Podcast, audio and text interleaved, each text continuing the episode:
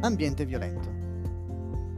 La violenza fa parte dell'ambiente americano, afferma il dottor Eugene Bianchi della Emory University, Atlanta, Georgia.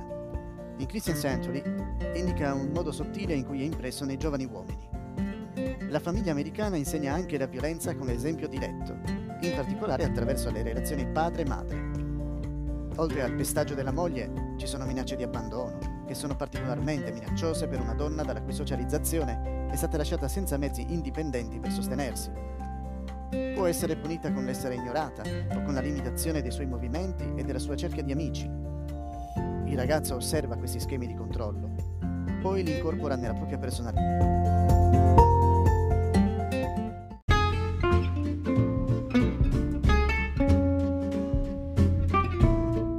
I risultati della rivoluzione sessuale. Nella maggior parte dei college, la rivoluzione sessuale è finita. Così si lesse a metà degli anni 70 della rivista Time. Significa quindi che quanto accaduto alla fine degli anni 60 avesse avuto rapidamente un'incredibile inversione? Gli studenti diventarono improvvisamente morali? L'articolo spiegava.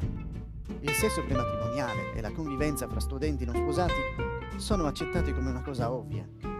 Più recentemente, gli studenti di molti campus sono diventati altamente tolleranti nei confronti del comportamento omosessuale e bisessuale. Fra gli studenti ultramoderni più estremi a Berkeley e alla Columbia è diventato di moda avere un'esperienza omosessuale o bisessuale. A distanza di 50 anni, quindi nel nostro tempo, anno 2022, queste abitudini sono diventate più forti.